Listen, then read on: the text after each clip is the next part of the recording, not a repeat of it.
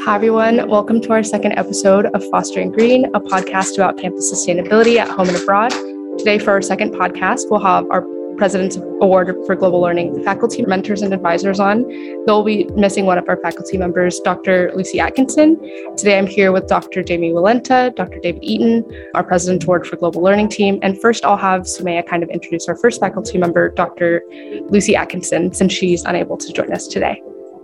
So Doctor Atkinson has been a really big part of this project, and we're really thankful for her. She is an associate professor in the Stan Richards School of Advertising and Public Relations in the Moody College of Communications here at U T Austin.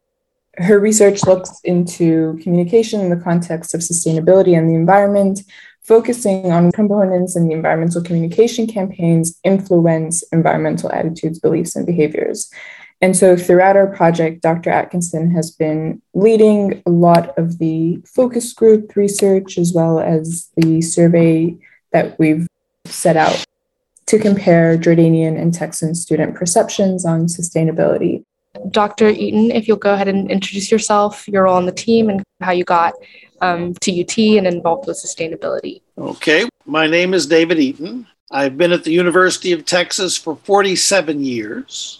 I first became interested in sustainability as an agricultural laborer in nineteen sixty-five, and I knew then I wanted to work on environmental topics. I had a summer job at the Council on Environmental Quality in nineteen seventy, working in the executive office, the president of Richard Nixon, and was really launched by that experience on environmental issues in a professional manner. And so I've been working since nineteen seventy on these things. Now, how I got to this project was you all invited me. So you all came to me, and I've had a lot of experience in Jordan, and you asked me, would I be involved? And I said, okay. And that's how it happened. But I'm an environmental engineer, and I work on a variety of environmental issues, sustainability issues, energy, water, air, solid waste,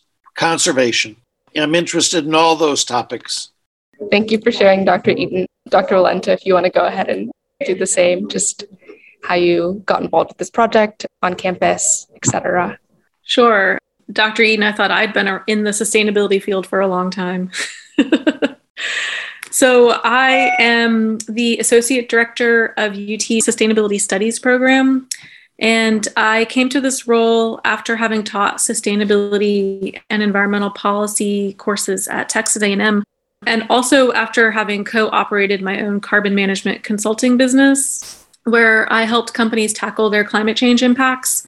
When I arrived at U T five years ago, I tried to get involved in various sustainability-affiliated service commitments.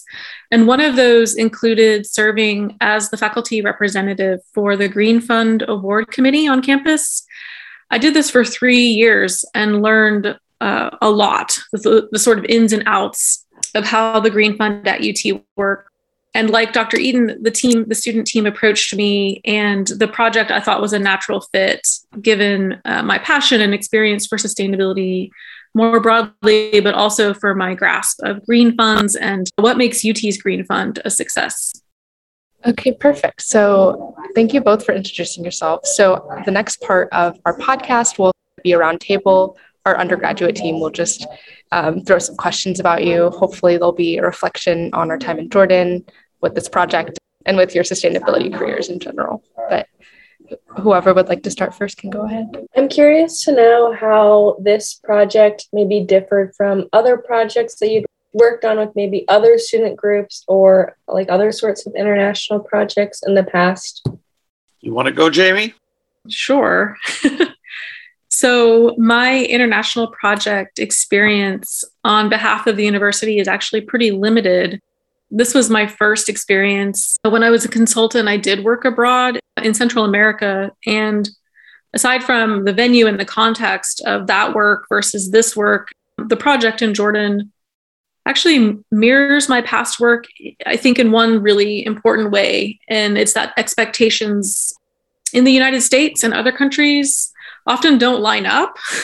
So what we would expect of our collaborators here often doesn't necessarily line up. And so communication has to be elevated to pretty high, just a lot of communication. But of course, then there are these barriers to communication in the form of language and culture.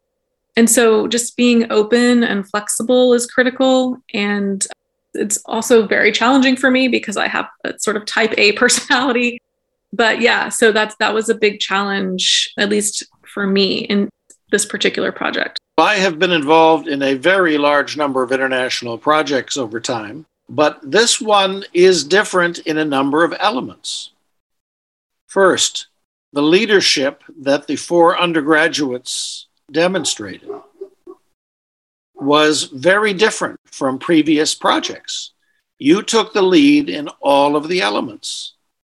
In deciding what your priorities would be, what were you going to accomplish for the project, for making all the decisions on all of the logistical issues about lodging and travel and how to spend the time, for the roles that people would play, for how both the Jordanian faculty, staff, students, and those of us on the faculty and staff here.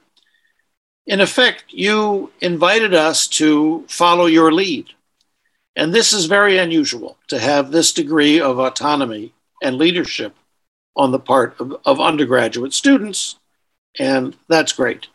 Thank you both. My question for you is, what advice do you have for students interested in sustainability entering their career? I, I guess I'll try. I'll take a stab at, as I'm saying this now, I don't know what to say.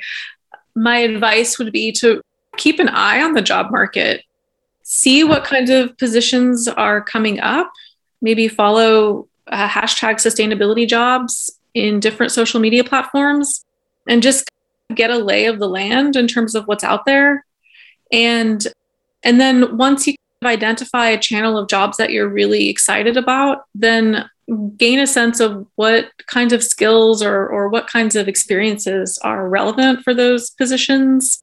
And then reach out to alum who maybe work in those institutions or have similar positions and just get their feedback on, on what it's like, possibly secure their referral. Referrals are so important in terms of making your resume, elevating it to the top of the pile. Yeah, and just be persistent. I have a pretty simple answer. Get experience. In other words, you will learn so much more about yourselves by getting involved in some way with some experience, as you did with this project. That's the real education, is from that practical experience in the field with a company, with a government agency, with a nonprofit organization, to do things. And you will see what you like and what you don't like. And that will help inform you about what you're going to pursue.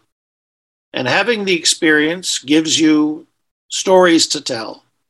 And that helps you uh, be credible for work because you have that perspective and that confidence that comes from doing stuff. Can I just like piggyback on that? I guess I would add as well that the first job you get doesn't have to be the job, that you can really see it as a stepping stone to something else. And so getting that experience about what you may or may not like and understanding how workplace cultures work and how to navigate that, it can be so important. So even if it's with a company that you're not impressed by, just to not see it as an endpoint and just get excited about what you can take away from it. That's, I mean, as always, so valuable from the both of you. I I know throughout like my experience in this project, the mentorship that we've gotten from the three faculty members has been so formative, not only like throughout this particular project, but just beyond, like throughout my whole academic, I guess, last year and a half.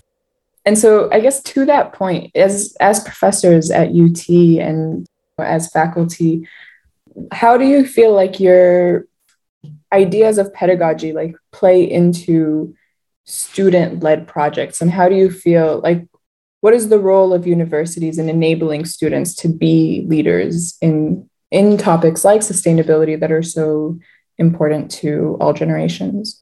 I believe that uh, universities should enable students to take leadership from the very beginning. In other words, when you're eighteen years old, you're out of high school, you can do stuff. And you're an adult. And why not take leadership and try things? Not everything is going to work. Some may be embarrassing. But if it's only modestly embarrassing, then at least you're moving forward. So I'm a great believer in my approach to pedagogy is I want students to get involved and try to figure out the world and eventually run it. And I'm happy with that. Over. I guess my approach to pedagogy and, and thinking about sustainability in particular is to really underscore the active aspects of sustainability. So sustainability is a discipline and a concept that isn't just about learning new knowledge. It's about working for change. It's very future oriented. And so I think it's important to give students opportunities where they can be active in the pursuit of making that change. And, and as Doctor Eaton said, have the opportunity to fail as well as succeed. Sometimes failure is just so much more illuminating and useful. Yeah, thank you both for that. That's exactly like the kind of what I was getting at with my question. Could you tell us about your favorite trip or your favorite part of the trip apart from the working and working on the project? What did you enjoy about your time in Jordan? Well, I had too much fun in too many places. I really did enjoy visiting the different offices of nonprofits and, and for-profits and government agencies and interacting with people. That was so illuminating. It, it gave me such a perspective on sustainability in Jordan. Also, I really enjoyed all the field trips. Those were fabulous. And even the ones I couldn't take much advantage of, like that uh, river in, in the south part of, of, the, of the desert near Wadi Rum that, from, that came from the came from groundwater. Going in that river, that was so much fun. And all the other ones were fun. So it was really, it was nonstop enjoyment. And I don't have a favorite because they were all a blast, even having meals together. It was so interesting, both with who we were, the wait staff, what we were eating, how we were eating. It was just so interesting. There was such opportunities. And uh, and Professor Walenta will remember, there was a place in the hotel where you could go, and that was fascinating. The different people we would meet who were also sitting there, the conversations. It was a real opportunity for interaction with Jordan, with Jordanians. And uh, and so it was interesting. Over. Yeah, for me, the work was super amazing, super interesting, but I think there were like two favorite moments. The first was the field trip to Wadi Rum. Uh, it was amazing there. So quiet and mind centering, and sitting and having the tea in the Bedouin tent and listening to the music. That was just phenomenal. And now when I watch movies, I'm like, wait, that's Wadi Rum. I just saw Dune. It's like, that's Wadi Rum. And the other moment that really stands out in my mind, and you guys may laugh and you can cut this out of the podcast if you want to, but on my birthday, when you invited me up to the rooftop uh, party and exposed me to the, I don't even know what to call it, the expat side of, of the W Hotel and all the sort of crazy things that we saw up there. That was so much fun. I had only experienced Jordan in this very conservative way. And that was definitely, the terrace was fascinating. Picking up on both of what y'all's points, there are so many small, like scale interactions that I think we were privileged to be a part of, like whether it's through the taxi drive or just like little outings, even within our hotel. I definitely agree.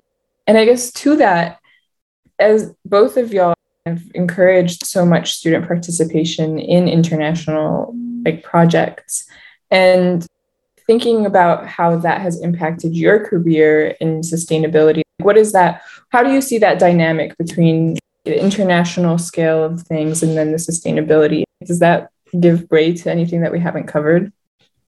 I think it does. One of the big challenges of sustainability is seeing the, the, how difficult things are in different parts of the world. And if you don't go to a different place, you don't see it, you don't perceive it. So, for example, having those conversations with the Jordanian students and for them to say that they didn't see that water was a top priority, okay, that conveys to me the real challenge we have of sustainability, that even in a place where water is, people don't perceive it that way. And it really underlines the challenge we have. It's not just our generation, it's your generation. Human beings, it's going to be difficult for us to move to a sustainable economy where we can live well, but at the same time, try to live in harmony with the rest of the world, with the rest of the ecosystem. Yeah, I think, and for me, what Doctor Eaton just said really underscores the fact that we teach in the classroom that sustainability doesn't have a singular definition. And I know that frustrates a lot of people. For me, I, I find it liberating. The going to Jordan and talking about sustainability and experiencing the ways people perceive it there really just underscored that we all come to it from different angles and different entry points and different points of intervention. And that's really cool. It does pose a lot of challenges, but I think it also allows us opportunities to tackle issues in really innovative ways and maybe potentially out of the box ways that aren't totally tied to like Western world approaches. So yeah, the opportunity to engage sustainability abroad was just reinforcing in that we don't all share the same way of thinking about the world. It's problematic, but it also can be really productive depending on how we're willing to engage it. Yeah, I think that was so well articulated, Doctor Melinda, so thank you for that. My next question is on how can you just talk about your experience on working with an international team? I don't really feel like the faculty member here. I feel like a collaborator. And quite honestly, when I jump on the Zooms with you guys, it makes me smile because I feel like we've just developed this really great relationship with each other. So I don't personally feel a distinction. And I really, I, and Dave, David, working with you, and I love your approach in terms of letting the students lead. I think it was just great. And so I think consequently, I feel more like a collaborator and a mentor rather than someone in charge. I was really pleased with how well things worked with Jordan and our Jordanian colleagues, because prior to the time that we went to Amman, there had been a little fitful interaction. Things didn't always work so well. And for everyone to work effectively, for the students, the Jordanian students, to be so proactive and so present in their interaction with you all. I felt that was really very positive that they took that initiative. And certainly the Jordanian faculty, we had a wonderful time with our colleagues. It was so relaxing and cooperative. It's often very difficult with international activities because there are such great differences. And here with our colleagues, it was so easy. And I don't know why. Yeah, they were very laid back. Yeah, I think one of the things I realized on this project was it probably, I don't think it would have been possible without having our Jordanian counterparts, because otherwise it would just be us going to Jordan. And you know, even if we did have a partnership, but not that like maybe strength of relationship, maybe it wouldn't have been as um, efficient in getting things done. So I think that's one thing I learned. They went above and beyond what they had to do. They took real risks.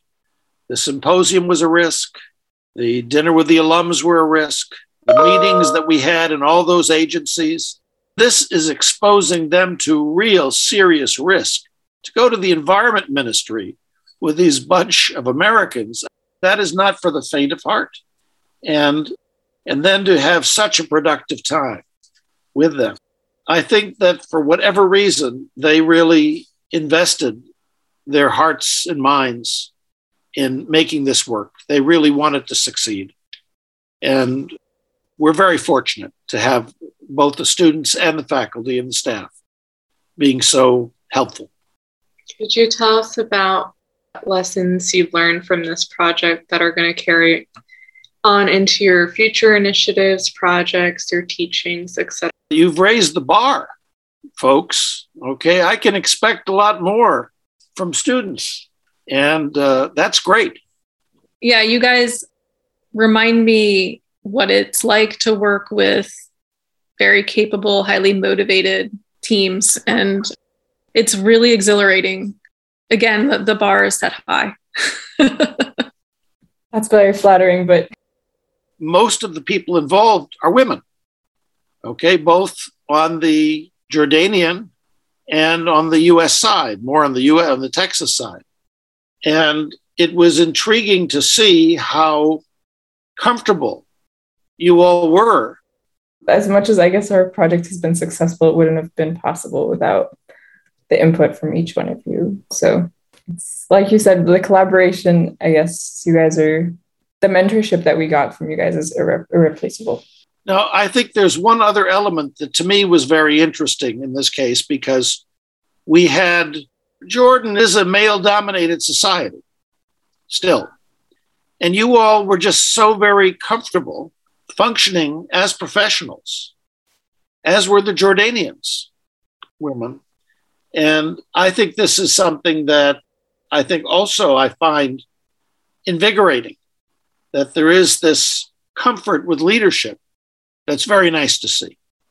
I appreciate that. And I think our team really has been like a source of empowerment in that sense, and like seeing strong, capable women doing such great things at different levels in both Texas and Jordan, I think is always a good like space to to thrive in ourselves. So that's a great point.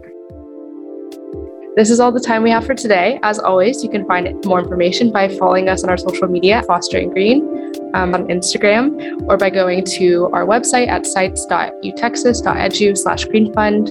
We'd like to thank our supporters, the folks at the Office of Sustainability and the Green Fund, the President's Award for Global Learning, and our friends at the University of Jordan. Thanks so much for listening.